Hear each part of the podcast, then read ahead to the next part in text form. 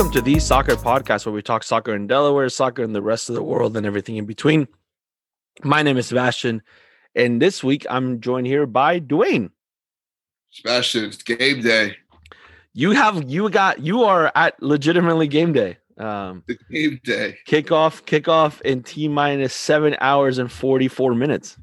Yeah, 44 minutes. That's funny. Just to kind of give everybody what time- what time we're recording this. Um, yeah, you got you got your your first Friday night game of the year. Yeah, absolutely. I mean, first weeknight game of the year, I think, since the 03 girls. Um, That's true. Yeah. Yeah. no, it's just a different experience. It's a different vibe. Home field advantage. I'm not going to say that it's home field advantage, but it's home field advantage. that people are allowed to show up to the game. So there you go. Like that's Yeah. bring the crowd.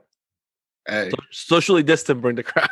so yeah, I you know I was thinking about being obnoxious and pump up music and all that stuff. We'll we'll, we'll go chill. But the next time we do it, we may be obnoxious and bring a crowd. Yeah, yeah. yeah. I mean, you also got a game 24 hours after, so you can always do that too. Hey, hey, If you need it. If you need it. Exactly. If you need it.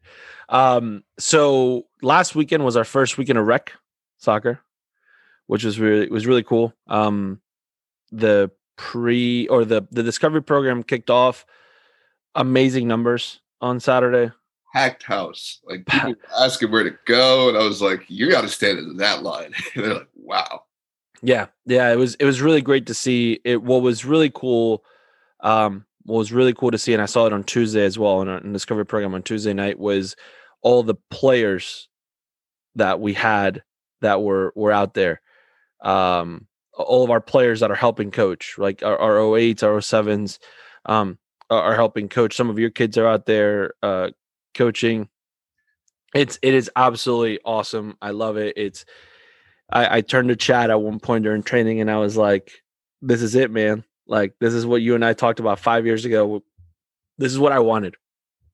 I wanted to show up to a field on Tuesday night and see see kids that were training an hour and a half later already there helping the club. Like that's the club atmosphere I was looking for.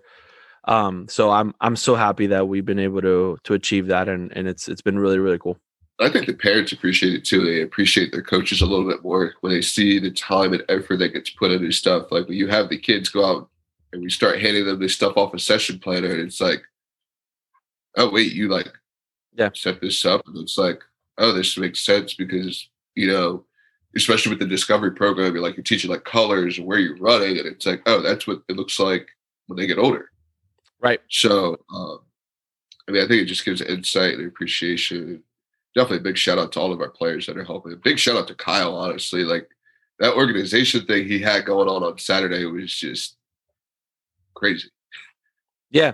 Yeah. I mean, This field with this coach, you get this field like boom, boom, boom, boom. Yeah, so yeah, no, that was that was really cool. Um, I was I was very happy with it. Um, I will say that my daughter enjoyed all of twenty minutes of it on the field, and then the after that, she began to wrestle my son. Uh, so that was that was pretty funny. Uh, they show up to soccer practice and, didn't really do a whole lot of soccer. Uh, but that's what happens when three year olds play soccer. It's usually how it goes. Um, Well, the good thing, well, the also, also the other thing I've seen is that you see kids that don't get it the first year, and we tell parents like, you know, we hate to tell you to do it again because your kid just didn't get it, but do it again because sometimes the kid sees a ball and they start doing like toe taps. You're like, uh, you didn't, you never did that for eight weeks when I paid for it. If I bring you home and give you a soccer ball, you do it, and you just see that maturity over you know a couple months of kids that just like grow.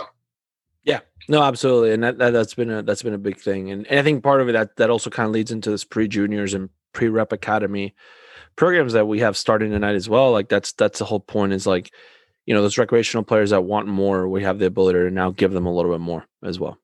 Yeah, uh, uh, definitely. Anthony and I are excited for those to start. Um, they start this evening. Uh, you know, we kind of revamped it. We've kind of amped it up. We brought in some coaches, um, and uh, hopefully it's successful. I mean, the numbers look good for the first time, and I think after this first season, I think the numbers are just going to grow because word's going to travel. They're going to see, going to kind of see that pathway start to develop. You know, kind of almost two pathways joining into one. Yeah, no, absolutely. I think that'll be that's gonna be really cool. I'm really excited for for what's to come from those two programs. Um, and then in a week, you know, we we have uh ne- Sunday the the 25th. Um, we have our next Delaware Union Diamonds tryout, um, which is going to be really cool. Working on working on solidifying the, the roster for that. So there's roster spots still available. Um, so make sure you check out facebook.com slash DE Union Diamonds and Instagram at the Union Diamonds. Um, and then of course our Facebook for for Delaware Union, facebook.com slash Delaware Union at Instagram at Delaware Union Soccer on Twitter at DE Union Soccer. Make sure you subscribe to the podcast. Um, make sure you leave us a comment. Tell us tell us how we're doing. Um, there's something you want to talk about, drop us. You know, we'll talk about that in a little bit, but uh, drop us drop us some movie um, some movie lines um, or or some movies that we can review about soccer. That'll be something that we probably actually we might start next week. Um, because then after in a couple weeks we got we got a Mother's Day show planned. So we got a Mother's Day show in a couple in a couple weeks as well. So we we got we got things coming up in in in our podcast that are that are pretty exciting. Um, it's awesome, yeah. And not only that, we're we're, we're sitting at episode forty two. So, uh, you know, 10, 10 left, and then we got the big five two. That's Shout out to the most famous 42 in soccer history. I don't know anybody that wore. I was just saying, like, wait, wait, who? I was like, wait, who am I missing? Who am I, who am I missing? Who am I missing? I don't know. uh, no, actually, Yaya Toure. Come on. Yaya Toure. Yep. I'll, yep. You're right. You're right. I knew there was a 42 somewhere. Yeah. I like. I saw it in my head. I, I saw the city jersey and I was like, wait, hold on. Like 42. There is a 42. Yeah, for sure. Dwayne, um, the fact that we're in April uh, allows us to be able to talk to one of our favorite people in the world because his season just ended, so he's had he has some free time. It's uh, uh I think I think getting a hold of, getting getting a hold of our guest is almost just as hard as getting a hold of Soccer Dan. Uh, Got to make sure our people talk to his people and and we get our schedule sorted out. Uh, but Coach Mike Barroqueiro is back in the podcast. Coach Mike, how are you? I'm good, man. I'm tired. How are you guys? We're good. We're so excited to have you on. Um, I appreciate it. Sorry for being like the Pope. I don't mean to be so hard to get in contact with. Nah, you're good. You're good. Listen, you're you're a busy man because you've had a you've had a busy couple months. So uh so let's uh let's let's dive in on on some Blue Hens uh soccer here. What how was how was the spring season? Challenging for sure. I think would be the first kind of word that comes to mind. Um, you know, there's there's been nothing normal about the past calendar year for anybody. Uh, that certainly goes for student athletes across the country as well. I think every student athlete, every school, uh, every program that was trying to come back and have some type of competitive season, there was nothing normal about what they were trying to do. There was nothing routine about it. Um, and I think any competitive athlete would tell you they love their they love their routines, right? So to be thrown out of that is is difficult. Um, you know, listen, it's challenging, but I, I, do think with every challenge and with every you know little bit of adversity that you face as an individual or a team, there's always an opportunity to grow, and that's what we tried to impress upon our kids was listen let's this isn't going to be easy and even when we were in the thick of it you know you're living in the difficult times and you're like this this is really hard. Um, but let's keep a big picture perspective. This is an opportunity for us and you know we're outside of our comfort zone now. So let's use this as an opportunity to grow. So you know it, it was difficult for sure guys. Um, it was really really hard uh, i think mentally physically emotionally. Um, but at the end of the day, I think it's something that we'll be able to look back on, pull some really important learning lessons out of it, and I think it, I, do think it'll help us going into the fall. I mean, if if nothing else, I feel like you like not only do you have to play a, a season completely in a different time frame than you're normally used to, you're playing a much shorter season and probably one of the most one of the toughest schedules you could probably put together. Uh, I mean, you play Northeastern, North Carolina, Hofstra all back to back to back. Yeah, who scheduled that, man? Oh man, like Soccer dad scheduled wow. Yeah. So fire but, that coach. but in general, how I, I think just in um and you and I have talked about this in general, pretty young team, right? Mm-hmm. For for, yeah. for this year. So you're you're giving the these players a a really really good experience as far as like the competition level that you're playing against. I mean, you're three three quality sides. Uh, obviously, North Carolina coming in as number two team in the country in general. So you're um, so how is that experience and like for the players? What what what do they take? What do they get out of it? You know, I think anytime you get an opportunity to play against some of the best teams in the country, um, it's it's a chance for every kid that walks into that stadium, regardless of how many minutes they play uh, in the game, to to test their mettle. You know, like, hey, I'm going to have a specific role today, and um, how do I measure up in that role? So I, I, think it's an opportunity for the kids to just really um, learn a lot about themselves. And so, uh, you know, the schedule is a difficult one, but I'll tell you, you know, I really, really love this team. Uh, I, I, love these players. I love their willingness to compete, to try new things, to step outside their comfort zone. And with a young team in a very unconventional season, um, to have the courage to step out against some of the best teams in the country and just kind of put it out there. Uh, it says a lot about their competitive character. And, um, you know, I, I, thought, I thought they did great, to be honest, uh, despite some of those scores, especially in that middle part of the season. Uh, I thought our kids, I thought our kids did a really good job of putting themselves out there and allowing themselves opportunities to learn about themselves. And that's, that's part of it, man. That's life.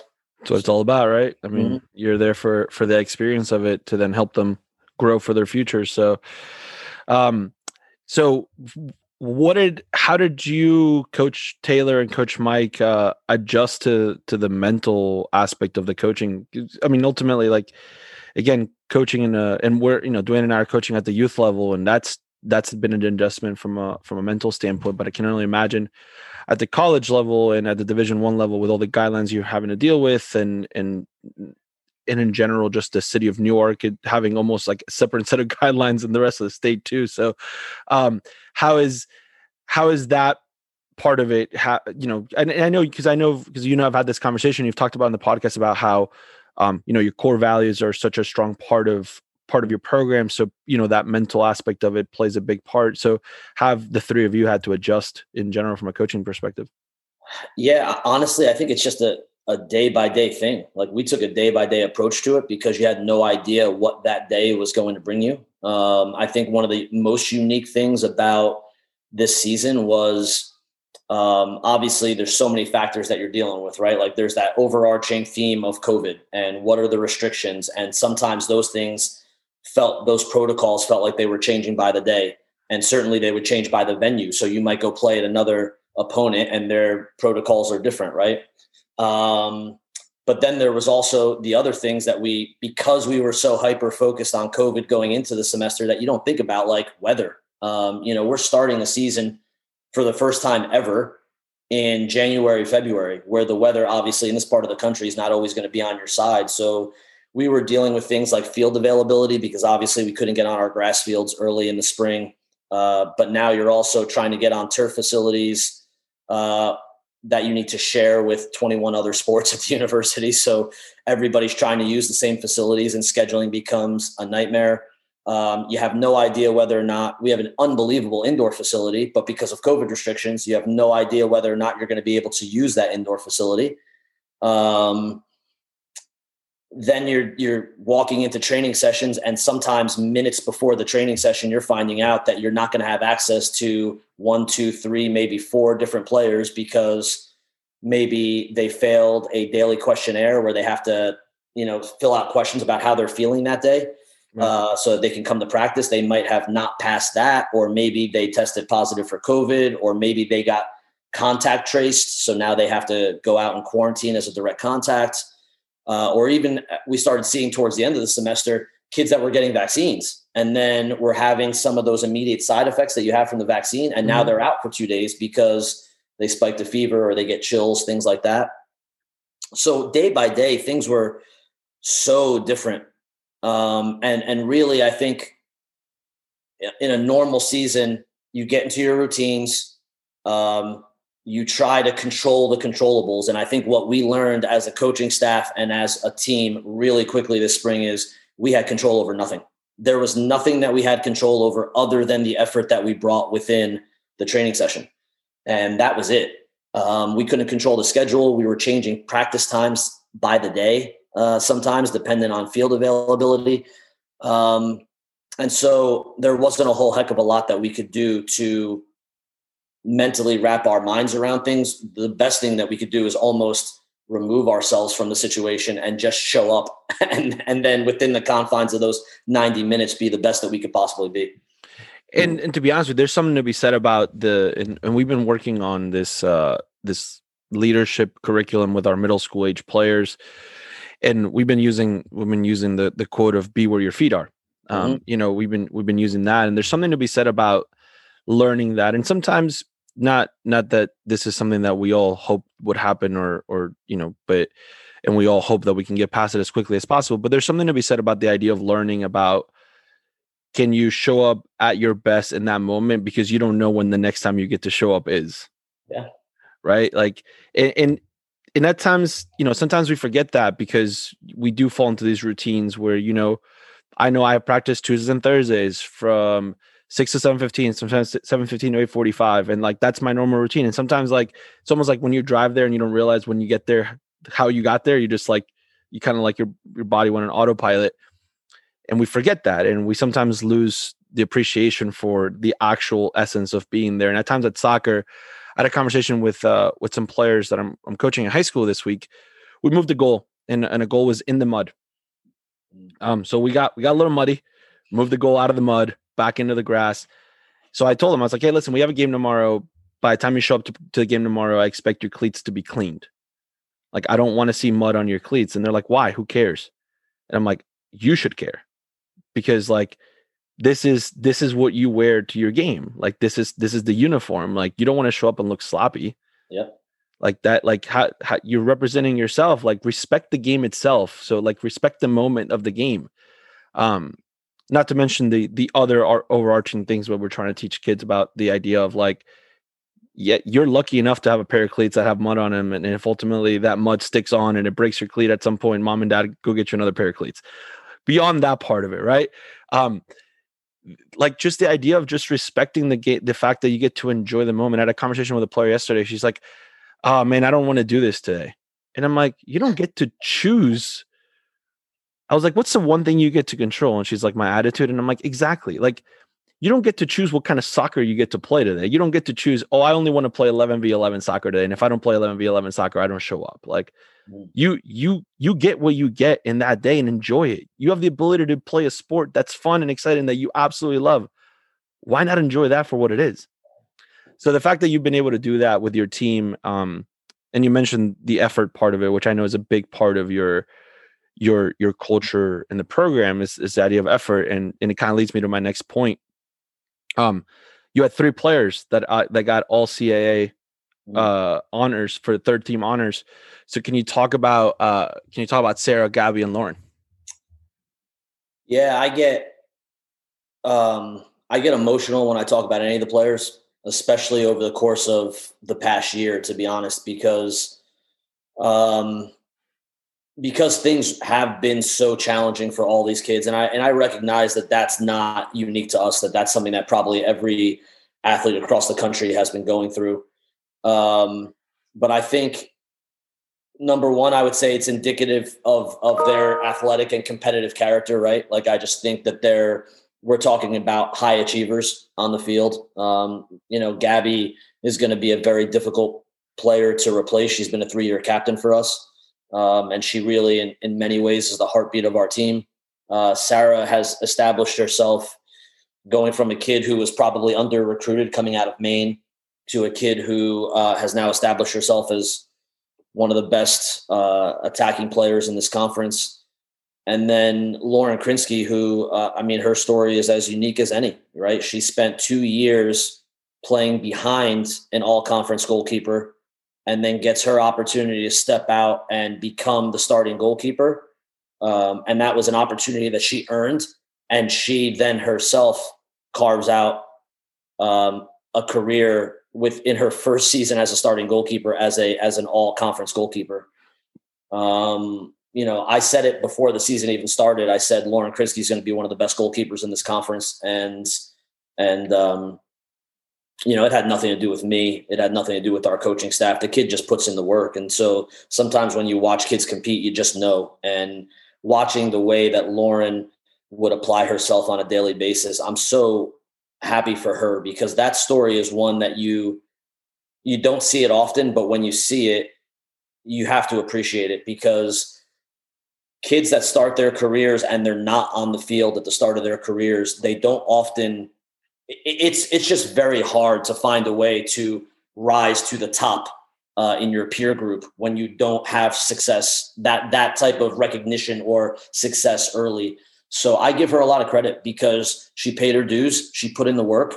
Uh, she got she developed over her time here, uh, and now steps into a role that she was clearly very prepared for and uh, and had a lot of success and it was deserved it was deserved success so i'm really I'm, I'm proud of all those kids you know i would also say i think any individual awards that our team garners um, they're always probably more a reflection of the group than they are of just the individual um, and that's uh, and so I, i'd be remiss if i if i didn't mention the fact that we got a really good group of kids a really great group of kids that they get it. They're there to support one another. They're there to elevate one another, pick each other up when when people are down, and uh, and I think that's an important piece to to mention as well. Is that Gabby, Sarah, Lauren, these things didn't come easy to them, and and when they were going through hard times, there were people there to help lift them up, and and that's an important part of their success stories. I think. Yeah, and and I mean, uh, so Lauren led this led the conference in saves and and saves per game, which is which is awesome. And and I got to when I got to watch one of your training sessions. This is pre-COVID times. Mm-hmm. Um, you know, I got to see the the work that that she put in in general, and it's and it's awesome because it's not it's not easy. Right? You know, sometimes it's goalkeepers have to, especially when you know you're you're you, you don't know if you're playing or not or, or things like that, and at a, in the training environment to be able to be that competitive um, is really really good to see from a from a goalkeeper perspective. And you know, Gabby got the got the goal in the, in the last game against Drexel. Um, and Sarah is a player that uh, I got to like have a quick interaction with when I was at your training session. She came up and introduced herself, and anybody that's from Maine to me always gets an A plus in my book just because I love that state. Um, but but you could see right away, and, and you and I had a conversation in general about that specific moment of just like how awesome that like to me again i love that that aspect of it that speaks to the culture of your of your program um but you know i think it's it's awesome to see that you're getting the honors but uh, as you said it's it really it speaks about the team um on top of the the individual achievements which is which is really cool so how does that how does that lead into next season what you know what can we expect of the future blue hens yeah i mean i think listen i think results are always going to be a piece of what you look at, right? And we're, we're, at the end of the day, we're competing at a highly competitive level. So wins and losses have to be something that's part of the equation. They have to be something that you judge yourself on.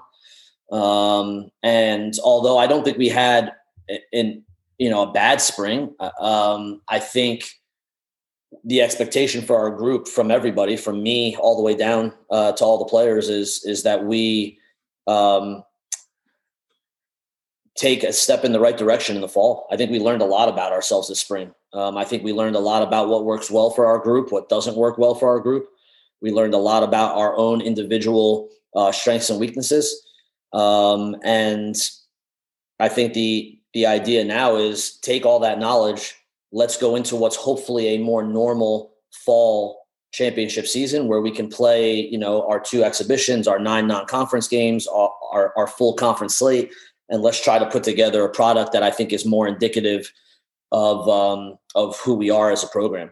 Right. I think if you look around the country this spring, the the the results, if you look sheerly at results, the results have been crazy. I mean, there's there's teams that are historically really good that have struggled. Um, you know, we were chatting earlier about Stanford. They lost five games this spring. I don't think they've lost five games in the previous five years combined. So things are things are just all over the place um, because every school, every county, every state, um, they're all going through these different COVID and they're all living in these different COVID environments. Um, and certainly we weren't we weren't immune to that. So we had our challenges. Sometimes we handled it well. Sometimes we probably could have handled it better.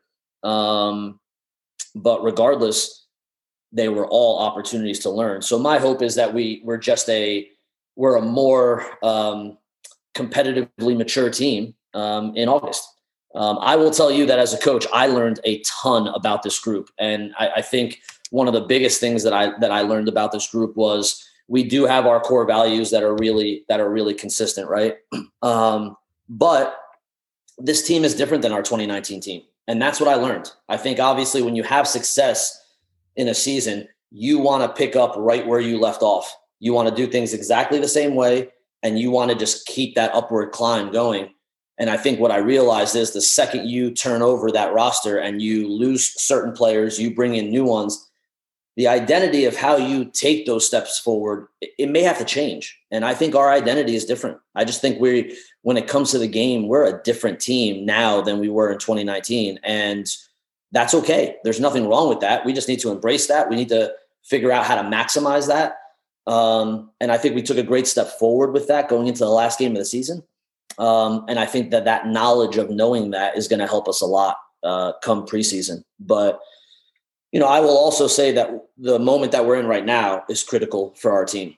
Like we are in a place right now where we're giving the players time off before they come back in for preseason at the end of July. Um, and I think we all need that time off, to be honest.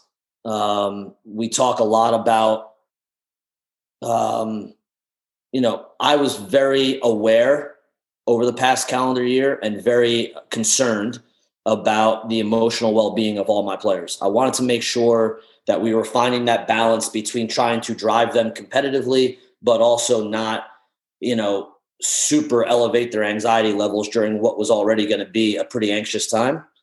Um, something that a lot of people haven't talked about is how difficult the last calendar year has been on coaches.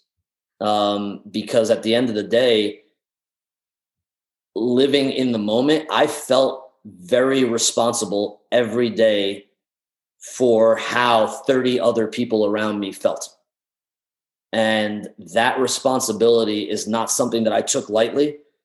And it's not something that um, I ever passed on. You know, I, I, felt like I had to be responsible for it every day. But I, I'll tell you, Sebastian, it's a weight that weighed on me more than I could probably ever put into into words because I just wanted to make sure that I was doing right by my players during a really difficult time every day. And through that, I will tell you, I questioned myself. I questioned every decision that I made, uh, every decision. Um, I questioned myself as a coach. Uh, there was multiple times where I walked out of a training session and said, "Am I a good enough coach to be here?" Um, I questioned myself after every game. Uh, and then on top of it, if you're not having immediate success, then you question yourself even more. um, and so it, it, was really difficult. And I think this opportunity here over May, June, and July to maybe take our foot off the accelerator a little bit, I think we I think we needed it. Um, and I and I know that I needed it for sure. Uh, and I think it'll all give us a great opportunity to kind of just regroup emotionally, uh, recharge the batteries, and be ready to go come uh, come preseason. And I think, and this is why I love having you on the podcast, and in general, just just you and I have this have had these kind of conversations before of just like a the vulnerability of it at times um because we we live we live in a world especially in the soccer standpoint that like coaches are not allowed to show any sort of of vulnerability towards themselves right? We we t- constantly talk about our players and we and we we we we've been talking about the in the especially in the podcast we've been talking about the mental health aspect of of um of players. And and we briefly touched on it on the on the coaches side of things too but you know i think and this is the part that i think we still haven't figured out from a, at least from a soccer standpoint from a coaching education standpoint of like how do you overcome that right? We talk about how we can play out of the back. We talk about how we we can score goals. We talk about play practice play models. We talk about licenses. We talk about periodization. Fantastic. Mm-hmm. no one ever tells you that a your ability to be a full-time soccer coach um, ultimately comes at a price that means that the amount of actual soccer coaching that you get to do in comparison to all the other stuff you got to do becomes minimal at times um, which is difficult right? We all think like oh man i get to coach soccer. All i get to do is you basically you're watching the amazon show with Mourinho or anybody else where you're just like oh man this guy just gets to sit in his in his office all day watching soccer and just drawing things up on a whiteboard. Yeah that's great at that level the rest of us and the majority of us have to do paperwork, meetings, all these other things that that we have to do. Not to mention you have all the NCAA NCAA guidelines you got to deal with, recruiting, all those other things. Mm-hmm. Um, so which for the most part there's not a whole lot of a training course to like how to be a professional soccer coach or, or how to manage not only you know the x's and o's of the game but how do you manage the idea of the well-being of your team not to mention you maintaining a life because i think that that's a part that gets forgotten right? It's almost like we become it's almost like when when a kid runs into a teacher in the uh in the grocery store right? They look at the teacher like what are you doing here? You like you wait, you should you live inside the school right? Then don't they just lock you up in the closet after you're and then they just bring you out for class? But we live in this world where like you know i have uh i've had players ask me like oh like but don't you just you know like I've had the question of like, wait, what do you do for a living? And I'm like, I this is what I do for a living. Like I run the soccer club. What? Yeah. And like the automatic first first question is like, oh, so like, did you go to college?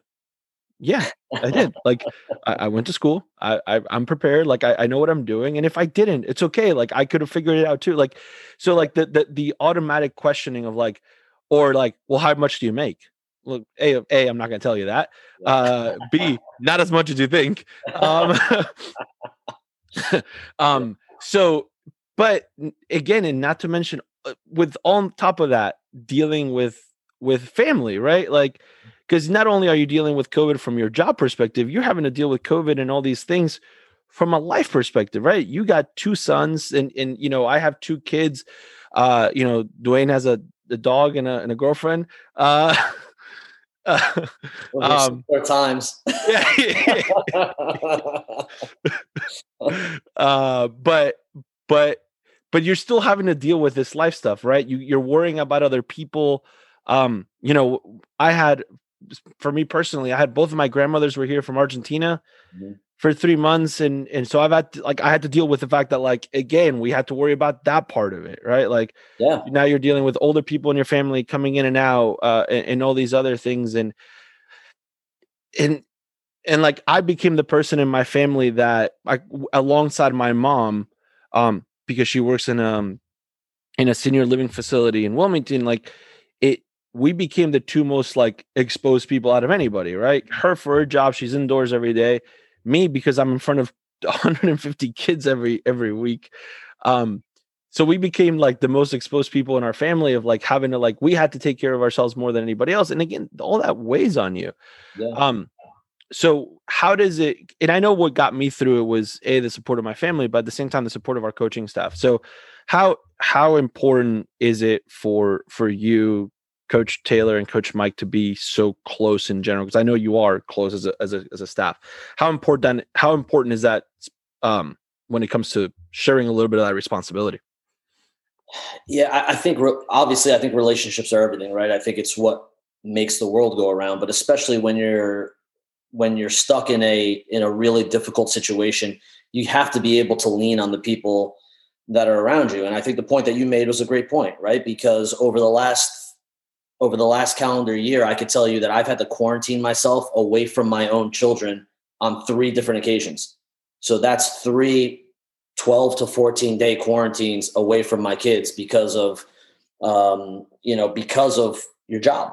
And that takes a toll on you, right? You, you, you feel things professionally, you feel things personally, and it's just a lot of pressure. And, and, um, and when you take on a leadership position, I think the best leaders always feel responsible for their people. And so um, that's a lot of weight to carry. So you need to be able to lean on people. And for me, knowing that I have Taylor and Mike there has always been big. We do have a really close relationship. We work really well together. I think that's why you've seen the longevity and the staff that you've seen. And it's not for a lack of opportunities. I could tell you that both of my assistant coaches have had opportunities to move on to other jobs and have chosen, have actively chosen to stay here because of the quality, I think, of of the um, of the of the professional and personal life. So um, I'm really proud of the relationships that we have, and and the way that we are able to support one another.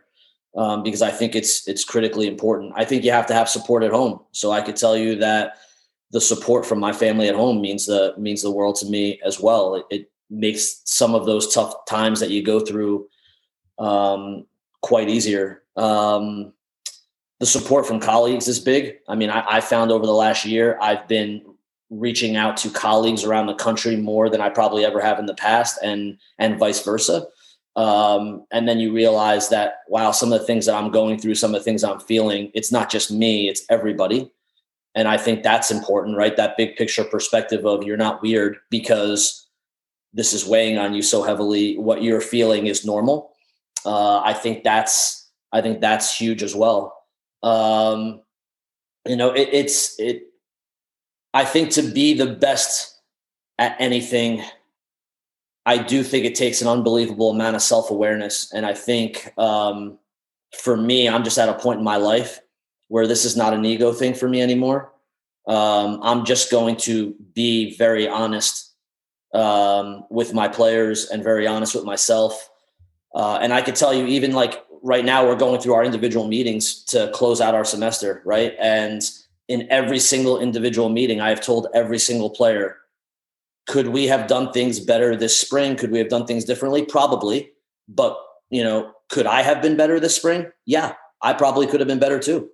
Um, and, and, and I don't think there's anything wrong with that. You know, this was a really difficult time for all of us. And I think for anybody to walk into this with the expectation of we're going to be perfect and we're going to get this thing exactly right, I think even if you look at the teams that are winning right now, they would probably tell you that uh, part of it's luck.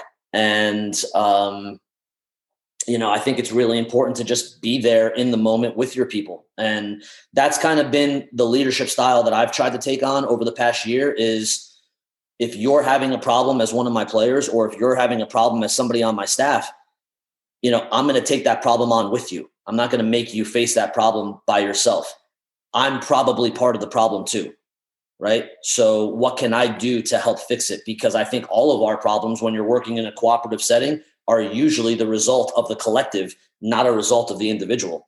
Uh, so, we probably could change things from both facets. Um, you know, the individual could probably do things differently, but I probably could also do things differently too, and and that's okay. You know, I don't I don't think that means I don't think that's weak leadership. I think that that's probably honest and, in my opinion, honest and smart leadership. And I'm gonna I'm going to take on the problems of my players with them, uh, and I'm going to you know take on the the the struggles of my staff with them, and I'm going to try to better myself to hopefully try to alleviate some of their issues. Um, and I just felt like that was the best thing to do is to not isolate people in their struggles. Uh, and and as an outsider looking in, say, hey, maybe you should do this, maybe you should do this. I approached it as, what can we do? Can we change something? Can we do something differently? Uh, what do you need? Is there something that I can do to help? Um, rather than just giving advice from a distance where I don't have to bear any of the responsibility of it. I think the best thing to do in high stress situations is to share the responsibility. Um, and so for me, that's, that's what I've tried to do. But I, I'll also say I'm really lucky to have one a staff that I can do that with, and two a group of players that I can be honest with and open with, and I don't have to worry about them walking out of the office being like, "Hey, coach said that he probably would have done a thousand things differently. What a what a crappy coach he is." you know, I think they understand that. Like, I'm just trying to lead them in an honest way. Yeah. Uh, so I'm lucky because I'm surrounded by people that that take that leadership style the right way. I think. No, that's that's really cool. Um, it, it, it, I was thinking about this, and I'm, I'm gonna kind of change change courses with it. Like we we had a plan on what we wanted to do, and we're gonna we're gonna adjust. Um, so we uh, so we've been talking because I think I think you'll be you'll be one of the like really cool people to get like we'll get your opinion on this before anybody else.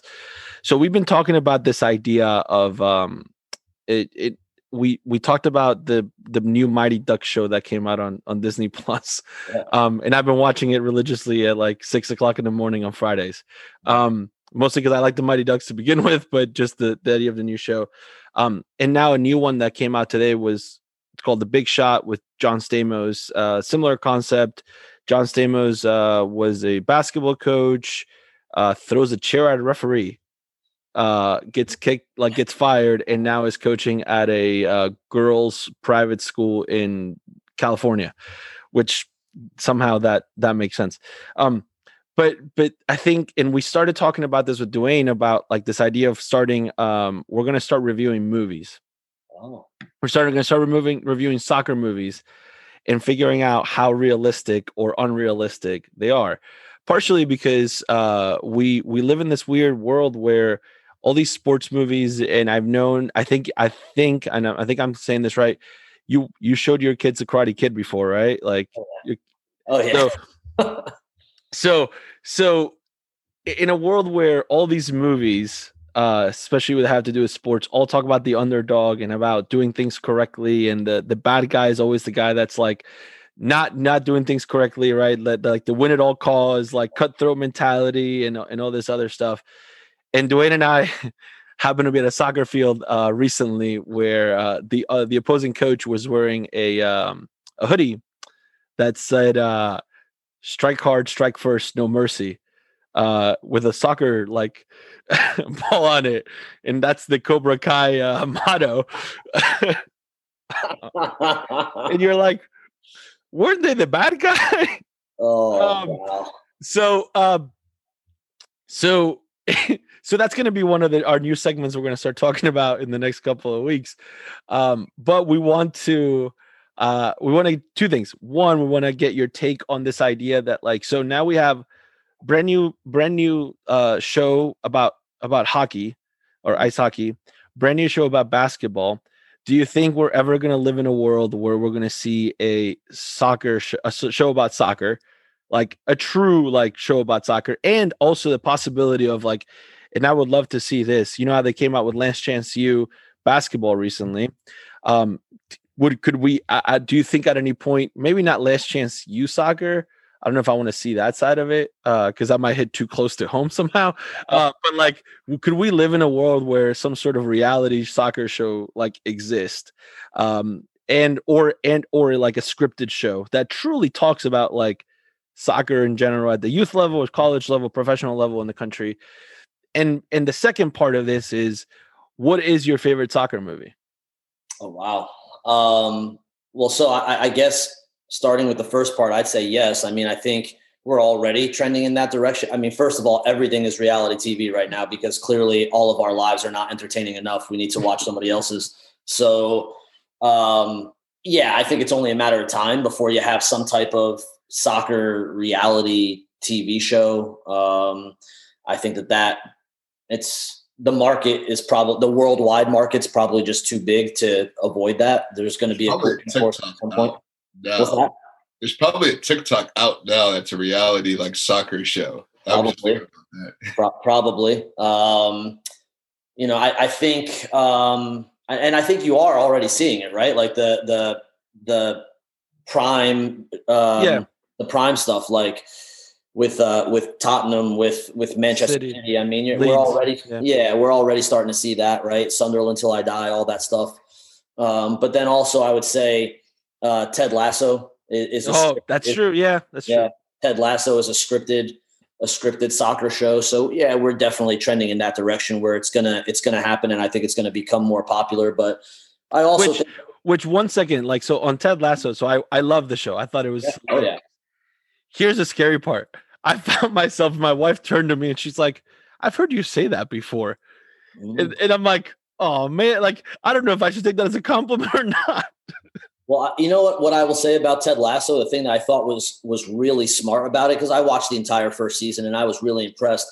But I think the thing that was smart about it was when you look at some of these other movies or shows that have come out. When you look at like the Mighty, like I grew up with the Mighty Ducks also, but then the Karate Kid, or um, you know, even a true story like Miracle. Yeah. Um, these are all these are all stories that are very um, very much so. They're not they're not sports stories They're relationship stories that are sport based and they kind of almost hide the relationship behind the sport. I think the really smart thing that Ted Lasso did was it kind of shows it puts the relationships at the forefront because he's not actually a soccer coach and shows that like if you can be a relationship person, you can be successful, which I think is at the core of of, of reality when you talk about soccer. I mean, um, I feel like we've had some decent success uh, at Delaware. I feel like I've been a decently successful, you know, college coach over 20 years. Um, I don't think I'm the best coach in the country. I don't. you know, uh, there are times where I don't think I'm the best coach on my coaching staff. So it, it, it's, you know, it is about relationships and it's how you about how you drive people and how you tap into people and how much you care about people. And I think that's the really smart thing that Ted Lasso did was they made the sport secondary, they made the relationships primary. Uh, and it was a really interesting way to to show the same story just in a different way, right? Um, and so I, I, thought that was was very very clever. Um, so what about a movie that we can uh, we can add to our list to review? now I will say that uh, Dwayne's suggestion was Air Bud, so right away, like I'm not sure how we can relate that to to to real soccer because I have two dogs and not one of them can can do anything with a soccer ball.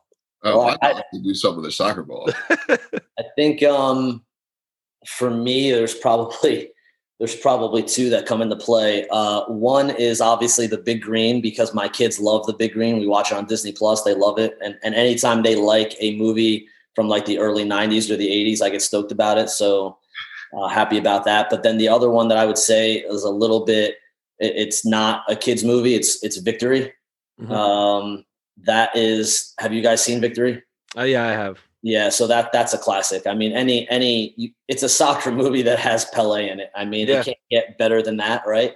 And uh, Sylvester Stallone. And Sylvester Stallone, right? Like, what could you ask for? That's a, that's the ensemble cast right there. And I think Michael Caine, right? Yeah. So you're, I mean, the the the scene where Pele is is at the chalkboard and he's like, I go here, I go here, I go here, I go here, and I score. yeah. And you're just like, that's yep, that's pretty much the game. Yeah. So um, that's an incredible movie. That that is. It's an incredible. It's one where I watch it and I'm like, oh man, it's, it's like it's almost so bad it's good.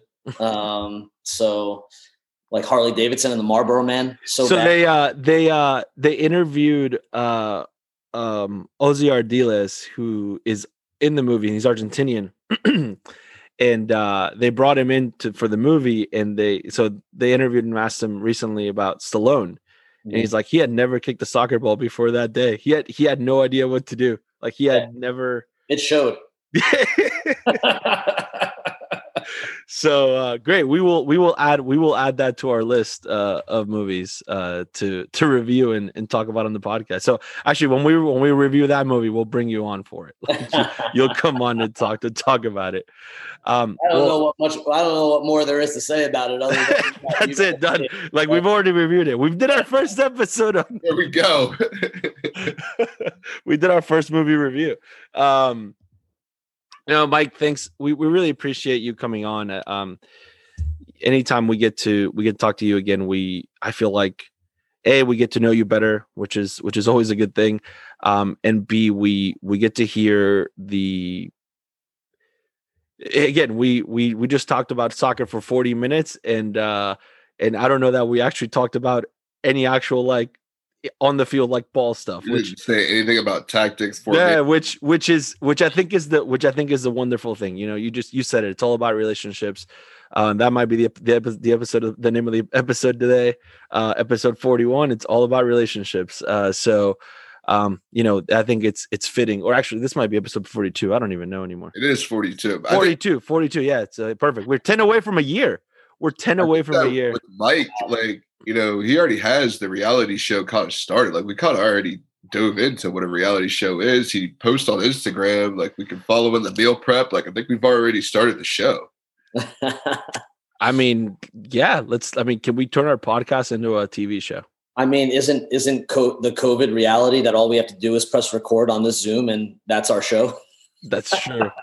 that's true. I mean, they made a Netflix show about that, right? They made a Netflix show literally on people recording their Zoom stuff. That's it. Uh, guys, before I before I bounce out of here, I do want to say, um, you know, Sebastian, we've had conversations about this before, but I've been lucky enough to work with a lot of people over my career, and I've been on a couple different podcasts, and you talk about soccer all the time with your colleagues I think what you guys have done with this podcast is is really impressive because I think you do a really good job of it's not a soccer podcast. Like if so, if somebody were to ask me what is it, I'd say it's not it, it it's not just a soccer podcast. Soccer is a part of it. Um, kind of like the movies that we were talking about, right? Like karate is a part of the Karate Kid, but the story is not about karate. Um, this podcast is not is not just about soccer, and and I will tell you that there have been times where I have opened up my podcast app. I've listened to an episode that you guys have done with other guests, and there are stories that have personally and emotionally impacted me and um, just changed my outlook just on that on that day alone. And um, so I'm really I'm appreciative of you guys. I think what you're doing is is such a great thing, allowing people to share their stories, giving them a forum to be their most authentic self. Um, I think that's incredible, and and I think you know you guys doing that as well yourselves. I think it's a great thing too. So I just want to say thanks because I think it's it's really a it's it's an incredible listen and it's something that i always tell people about anytime i get an opportunity. I'm like you got to listen to this thing because it's just it's more than just sport. It's a it's a people it's a people podcast. Appreciate that. Like i i, I i'm uh i'm i'm yeah that that's that Hear it up. No, no, no, it is very appreciative. yeah. yeah yeah we really appreciate that. Thanks mike. Yeah man. Absolutely. Well i appreciate it guys. Thanks for having me on all right, we are going to talk about the Europa League and the Champions League. Um, upset. Just say it. It was an upset.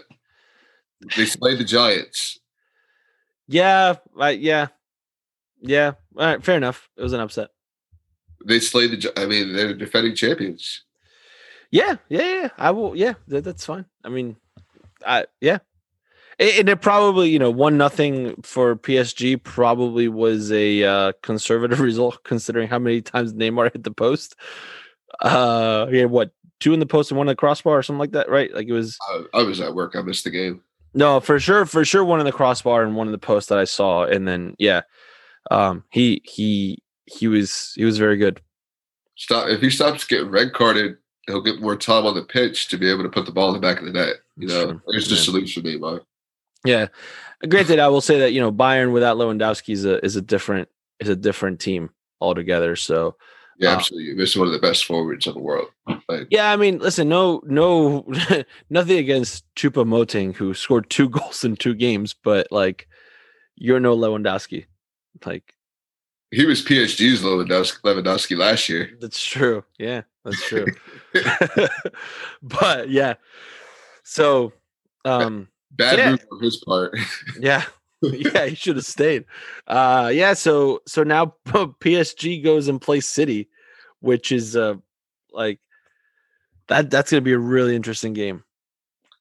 Um my dad asked my dad asked me he goes, you know, he goes, "You think you think City's got it?" And I was like, "I don't know, man. Like it's going to be pretty I I think Phil Foden's going to like it's going to be the battle of the young kids. Like it's Foden versus Mbappe.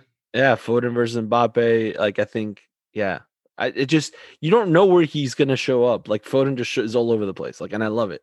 Foden reminds me of like like a Xavi idiot. Like he is like so mature for being like 19 years old. He's almost like a Xavi Iniesta type. Like not like specifically that kind of player, but that's like the yeah. kind of he shows. Yeah, I I almost I almost feel like he's very comparable to uh, a Ribery where like from a playing perspective, like he kind of plays in multiple places, has the ability to play on the right, on the left. He drops back, he defends, he attacks. He can play as a nine, like he can play all over the place.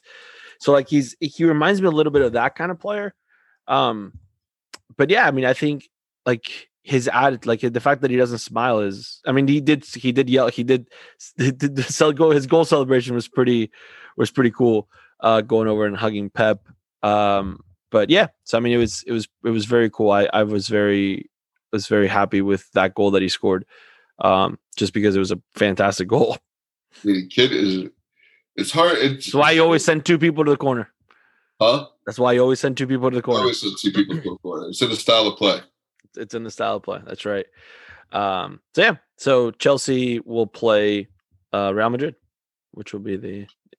So we could have an, an all England final too again. Does Chelsea have to play both both legs in Spain again? Right? Uh, yeah, probably. Well, well, n- no. They just couldn't go to Portugal. They're just going to go to Portugal. I think they can go to. Well, they obviously they can go to Spain. So I would then assume that Spanish teams can go to England uh, well. to England. Yeah.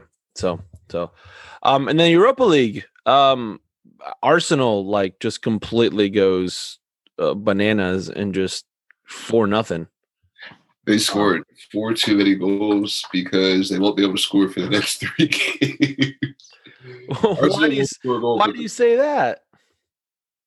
They scored four goals. They won't score a goals a goal for the next three games. Oh, the come on. I'm, I'm, I'm on the Arsenal like beat down on Arsenal. Like Why? Why? Why? the fans beat the beat down on themselves. They're like, we're so terrible. We can't score. And they go to the Europa League and they beat up on this like team from like Latvia. They're like, oh, we're the best team. Like we're better than Manchester City. And then they go play Manchester City and get walloped. And then they're like, oh, we're the worst team again. And it's just so funny to watch Arsenal fans, man. Like, they have the worst lives. I'll make sure I send this clip to my to, to our buddy Fields. Please. He probably agrees. He's like, dude, right now he's on his high horse. They're gonna play this weekend and get walloped, and then he's gonna be just like, "Oh man, we're, why can't we just play the Europa League year round?" Seriously, man, it's just, it is funny to watch. oh man, that's yeah, that's pretty funny. Like Manchester City, they're just like, "Hey, you know what? We're gonna beat the crap out of everybody else." Like you know, we lost, they lost against Leeds, and then they beat Dortmund. So it's just like, we're good. um, so yeah, so Arsenal goes through Villarreal, uh, plays Dinamo Zagreb, and uh, uh, Roma getting through on aggregate, uh, beating or tying Ajax, but yeah, and then uh, no, no Granada. They couldn't couldn't couldn't pull off the upset. Um, so now the it's spe- speaking of which, like, so the semifinal draw happened this morning. Um, so the semifinals are as following or follows, or or are the following: uh, Manchester United against Roma in England first, in England first, Villarreal against Arsenal in Spain first. Arsenal is it uh Arsenal's old manager at Villarreal Yeah, Mr. Unai Emery, from the good country of France.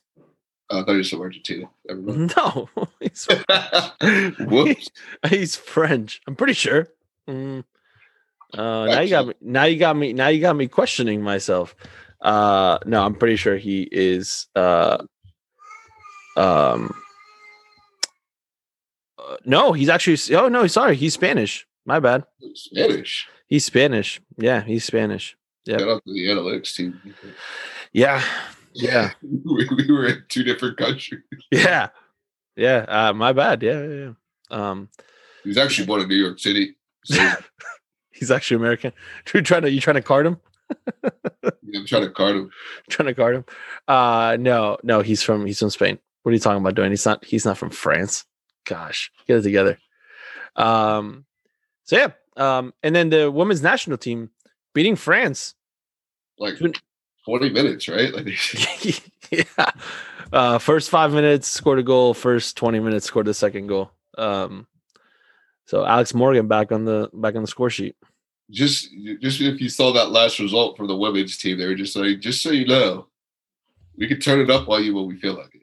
Yeah, yeah. Like, don't sleep. So, yeah, don't sleep on. Yeah. Um, and I think we're going to. I think we you know we had it on our on our little uh little sheet here to talk about El Clasico, but I think we're going to skip El Clasico because there's no need to talk about it. Yeah, we're going to be like the Arsenal fans. yeah we're just gonna walk past El Clasico. We're going to talk about Copa del Rey. Yeah, let's talk about the Copa. Can we play the Copa del Rey year round? No. Um. Yeah. So we're just gonna move past that because why not? Uh. All right. Uh. Dwayne, who's your player of the match? Phil Foden. Phil Foden Phil Foden. for that left-footed laser. left footed lasers. I mean, just like the past couple weeks you've been watching him, you just see that maturity. Like the kid is 19 years old He plays like he has been. I mean, he has been a professional for like 10 years, but like he's just played like, you know, the spotlight's not too big. Like he's been there, he's played it, he plays like he's been in five Champions League finals. Yeah. It's like he's played like he's been through it, and he's still not a everyday starter for City. So Phil Foden, even though he's probably my player of the match once a month. I picture I picture when he goes home, he just sits in a chair and just powers down, and he wakes up again when it's game time. I he just probably just plays video games. Like he looks like the guy that just gets home, puts on his headset, plays video games. Maybe, maybe that's what he does. I just I don't picture him being very social. Well, he was a social what was it, Iceland or whatever. Yeah, him and uh, yeah, yeah. Never mind. He was Greenwood. yeah. um. All right. My my player of the match uh is going to be uh Sarah Diapolonia, Gabby Johnson, and Lauren Krinsky, uh the all conference players from the University of Delaware. Uh, so and shout out to Maine. Why not? Because Sarah's from Maine. So shout out to Maine. Fantastic, one team for me. fantastic state. I lived in I lived in Maine for three summers. It was is absolutely fantastic state. Um, Never been. I think Oh. I'm an lobster. uh, I don't know. Don't eat lobster, but I love the state. They got a lot of moose out there. Moose. Moose. Got a lot of moose. Uh, all right, we're gonna do an on this day in history. Um, on this day in soccer history. So, um, Dwayne, do you remember a couple weeks ago when we had Mike Welsh on from Steel United PA? Yes. Remember one of his players the or one of his like three favorite soccer players, Yes. Duncan Ferguson, who played at Everton. Yes. So before Duncan, Right? huh? Red card guy, right? red card guy. Yeah. So before before good old Duncan played at uh, Everton, uh, he had a, he had a stint at Rangers, uh, and he was the first professional football player in history to uh, in in England to be jailed after an incident on the football pitch. Uh, so in a Scottish League match at uh, on April sixteenth, nineteen ninety four, he headbutted uh, a player from the Raith Rovers. Uh, he headbutted Jock McStay, and uh, it wasn't caught by the officials. So like he didn't get a red card or anything like that, but it was caught on camera, and uh, he ended up being found guilty of it and charged with assault. Um, so he had to serve 44 days in prison. Um, and right after that, he went to Everton. Like literally right after he got out of prison, uh, he went to Everton. So um, I don't really know how much of a coincidence was that he went from from prison to Everton, uh, and how that relates to the fact that uh, Mike Welsh from Steel United PA really loves him as a as a player. But uh, but yeah, a little little throwback to good old Duncan Ferguson. So we need to put out an arrest warrant for Zidane. Um, I think he got away with one there. No, I mean he he got thrown out, so I guess he served his uh you know he you know punishment fit the crime. Well, uh, can you imagine, like, say to the podcast with international, right? On the Real Madrid sideline, they're like, "Hey, we got to question you for headbutting this guy like 15 years ago." yeah. So, uh fair play of the week. Uh who do you have? I'm gonna give mine out to Delaware Union Pathway. Um, you know, you, Chad, and I were discussing earlier this week. We've got, I think, four players from our 2003 girls team that are playing at the next level, four out of nine. So it's Mhm. pretty good. Um, I know you had some su- success last year with some of your 2001 girls going on to play at the next level. So, I mean, you know, we are kind of like the results are there, right? The kids are going, they're developing, they're ending up being, you know, lifelong fans. You have players coming back to coach. We now have the women's team, so we have players coming back for that. And we also have players that still referee that, you know, they don't play anymore at all. So I think, you know, the pathway's there. Um, and I think as we continually develop, the pathway can end up in other ways as well. Like, you know, Matt Ralph is a perfect example. Maybe we have Yeah. kids who go on to be journalists or TV producers or stuff like that. So, you know, pathways there. It's exciting to see it. Yeah, no, absolutely. Um, mine is gonna go to UEFA. Um, in and mine is like they. I think UEFA is gonna get my half fair player of the week.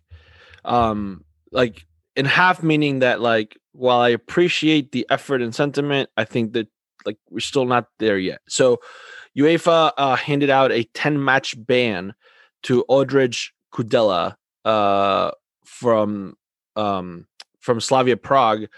So if you remember, we talked about this in the podcast when they played Rangers. Uh, there was a, a racist remark that was made by by Slavia Prague Slavia Prague player to Glenn Kamara from Rangers. Um, so so they they give him a, a 10 match 10 game match ban um and then Kamara has four games that he has to miss because he assaulted uh Kudela back um so while I appreciate the sentiment I think it's, it's good we're heading in the right direction I don't like get it you're you're out for 10 games so I probably close as that closes out the majority of the rest of the year for this guy um but almost not like not enough like we can't continue to allow like like that's got to be the like and now that's where the bar is at the bottom of it like now we got to raise it like now can we make sure that this stuff doesn't happen? It's not like oh well if it happens i just have to serve it and granted 10 matches is, is a lot um and enough of these like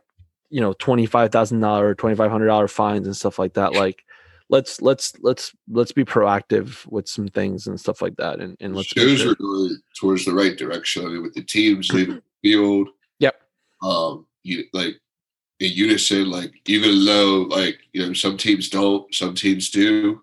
You know, I think a lot of the bigger clubs are the teams that are in unison and leaving the field. Like, and that shows you know UEFA. It's like, hey, you know, you know, you do have little clubs, but the big clubs are the ones that you know people tune in to watch. So if they're leaving the field, you're going to start losing TV money. So you need to do something about it. Yeah. I think 10 matches also is you know, a lot of matches.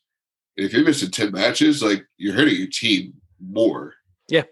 Than just losing that one game, right? Like you lose that one game, you can bounce back, or you know, there's always the grass is always greener later, but you're you have a player out for 10 minute 10 matches, like really hurts your team.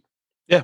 Yeah. So, so hopefully we're heading in the right direction and and we're we're going to be doing things correctly from now on and where we don't like this is not something that becomes the normal. This is not something that we're going to continue to talk about. At some point, I want us to get to a point where it, it's, it's we don't talk about it because it's not something that happens. So that's what I want. Um, well, um, yeah, that's that was it. Forty-two. Forty-two episodes. Forty-two episodes. Still, still love the fact that we do this every Friday morning. Still have yet to get one of our most anticipated guests onto the podcast? I I almost thought about it. Maybe next week. Maybe we can try for next week. Let's do it. Let's do it. Let's do it. Let's do it. All right. Well, thanks for joining us this week. And remember, always receive the ball on your front foot.